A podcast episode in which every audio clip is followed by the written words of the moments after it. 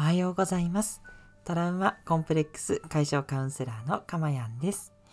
え今日もこうして音声を聞いてくださって本当にありがとうございます。心よりお礼申し上げます。えこの音声では2つの幸せをお伝えしています。え1つはこの私のゆったりとした音声の時間を、えあなたと一緒に共有する、え今の幸せ。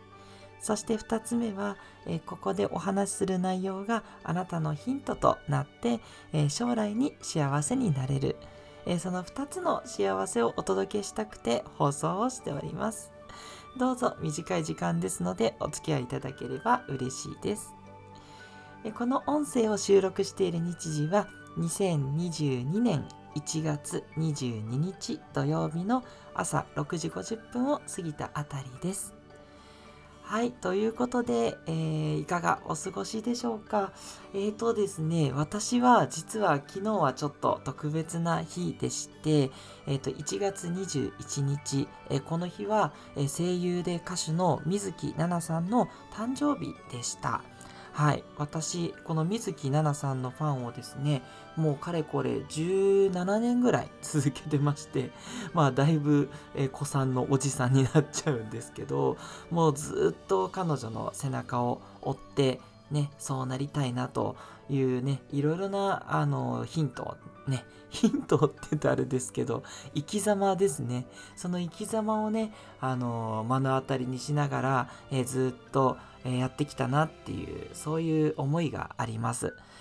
で、そして昨日はですね、その、えー、年始に行われた、え、埼玉スーパーアリーナでのライブを、えー、オンラインで初めて配信するっていう日でして、そのオンラインの配信をですね、もう3時間ぐらいずっと見ていたんですね。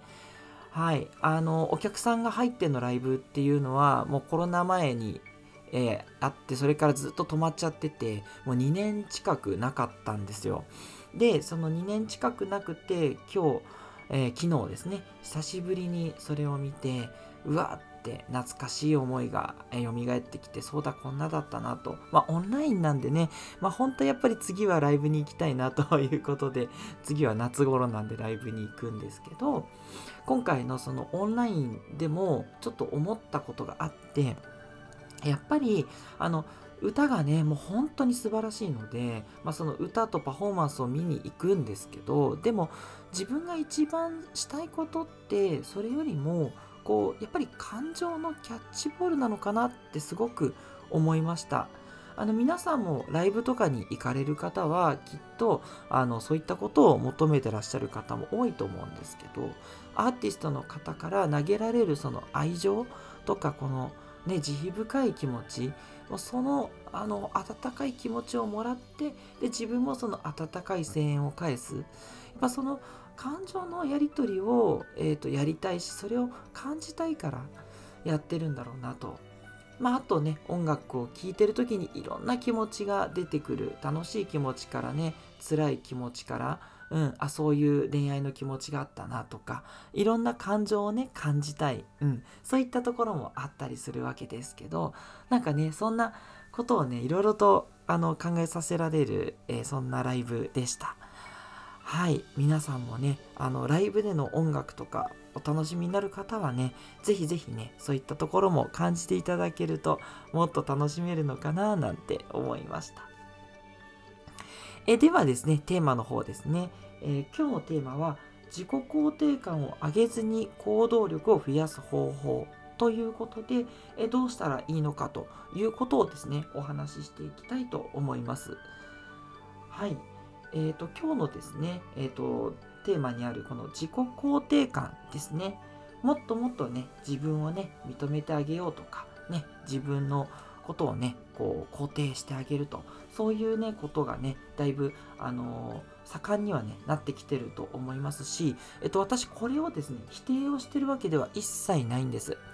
自己肯定感を上げていくっていうのはとてもいいことで素晴らしいことなのでもうねこれがねできるっていう人はぜひぜひやっていただきたいんですね。でただ今日お伝えしたいのはその自己肯定感を上げたいのに、まあ、なかなかできない方、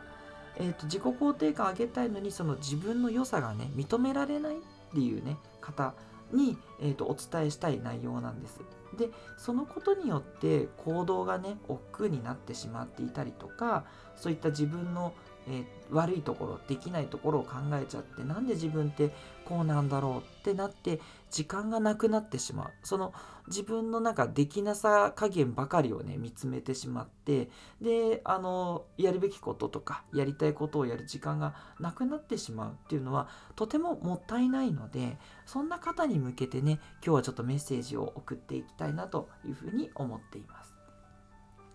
で当たり前のことなんですけど人にはいいところと悪いところが必ずありますし実はこれ、えーと、よくよくねよくよくこう整理していくといっぱい洗い出していくといいところと悪いところってやっぱり同じになっていくんですね。同じじゃないっていうのはそれは自分が見えていない面があるから揃ってないだけであって本当は全部ね洗い出したら同じなんだっっていうこの考え方なんですね。これをしっかりと自分の中に腑に落とせるかどうかこれが大事になっていきます。でここに気づくとどうなるかっていうことなんですが本当にそのままの自分でいいし変わる必要がないっていうことに気づくんですね。いいことと悪いことが同じだし、まあ、その自己肯定感を上げてですねいやそういった自分を認めてで変わっていったとしても変わっても全然 OK なんですけど変わったところで結局その変わった自分でもいいところ悪いところがやっぱりあるんですね。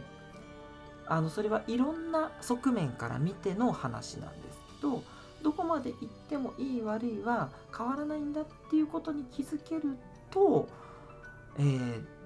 なんだろうな自己肯定感は変わらないかもしれないんですがじゃあ変わんないんだから行動しようと。そこにとらわれてもしょうがないなっていうふうに思えるようになるんですね。はい。変わろうとするっていうのはすごくいいことだしあのそれをね止めることはもちろんないんです。どんどんどんどん自分がねこういうふうになりたいっていうふうに変わっていけばいいんですが変わっても変わらなくてもいいところと悪いところは同じだっていうこと、うん、そこをね是非腑に落としていただきたいなと。今日お伝えしたいのはこの1点なんです。はい。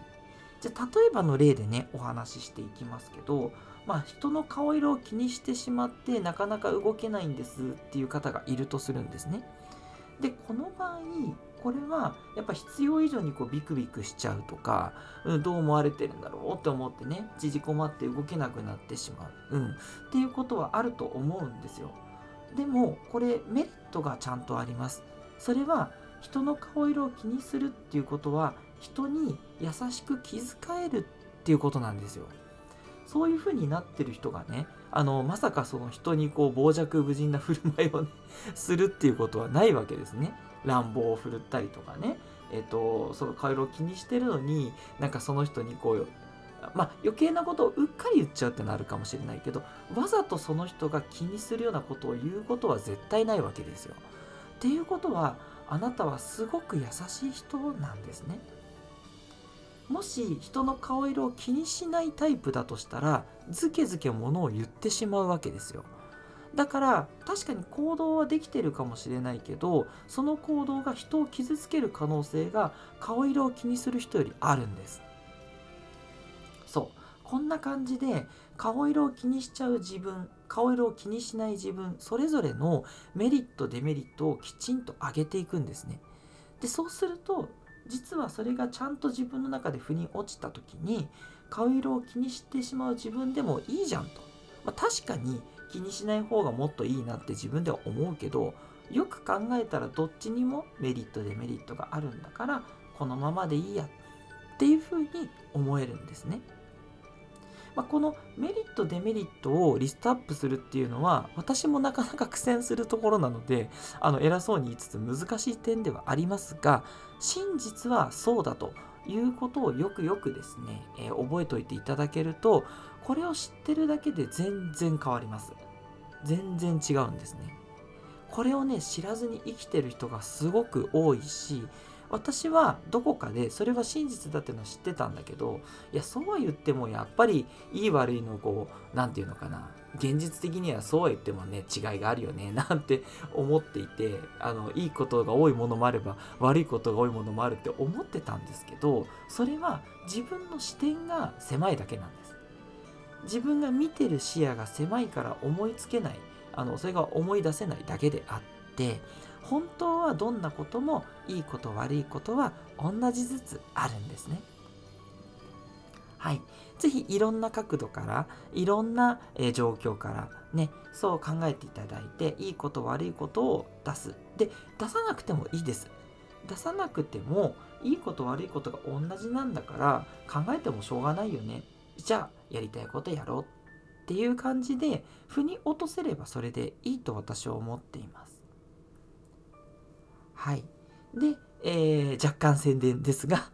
そのいいこと悪いところを洗い出すっていうのが難しい方はですね、是非あの私の方にレターをお寄せいただくなり、あの何かね、メールをいただくなりしていただければと思います。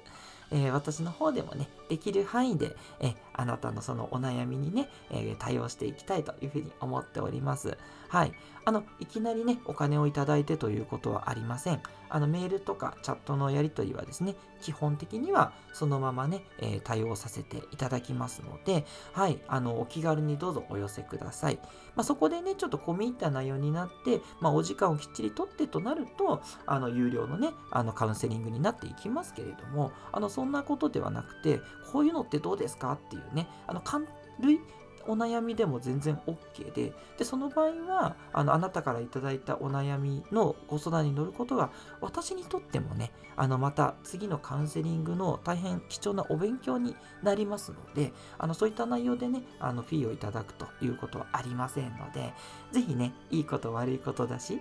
もしちょっとお困りのことがあれば、どうぞご相談ください。ということで、今日は自己肯定感を上げずに行動力を増やす方法ということでお伝えしました。えー、いいところと悪いところは必ず同じだけある。だから、今のまんまの自分で全く変える必要はないよっていうこと。これをね、ぜひ、えー、刻んで生きていっていただけたらとても嬉しいです。ここでメッセージいただきました。えー、いつも聞いてくださってるなずきさんです。ありがとうございます。えメッセージ、おはよう、ニコニコ、あ、ハート目のマーク、えー、拍手マークということで、え、今日の内容をについてすごいいいねと言っていただきました。ありがとうございます。そうですね、今日の内容はちょっとね、理解、腑に落とすのは難しいかもしれないんですけど、よくよく考えてほしいテーマです。これをね、しっかりとね、えー、自分に身につければもう怖いものなしになっていくので、ね、あの、生きるのがね、ほんと楽しくなってきますよ。うん。これはね、もう間違いなく言えますので、ね、えー、本当にと思う方はですね、ぜひそのお悩みを私に、えー、くださいということでね、私の方で一緒に考えさせていただきますので、ぜひね、あの、そういったね、ことにとらわれてる、ね、自分と同じような方、本当にもったいなくて、それよりもね、楽しいことどんどんやっていこうっていうね、もうそれでなくてもねコロナとかあったりしてね本当にいろんなことが起こる世の中でそれをねこう悲しくね悲観的に見ててね動かないってもったいないです。楽しいこともいっぱいある。確かに辛いこともいっぱいあります。そうそれも同じだけあるわけですよ。ね。どっちもあるなーってこうなんだろうなじわっと感じながら生きていくと。それが一番幸せなんじゃないかなっていうふうに思っています。トラウマコンプレックス解消カウンセラーのかまやんでした。ではまたお会いしましょう。ありがとうございました。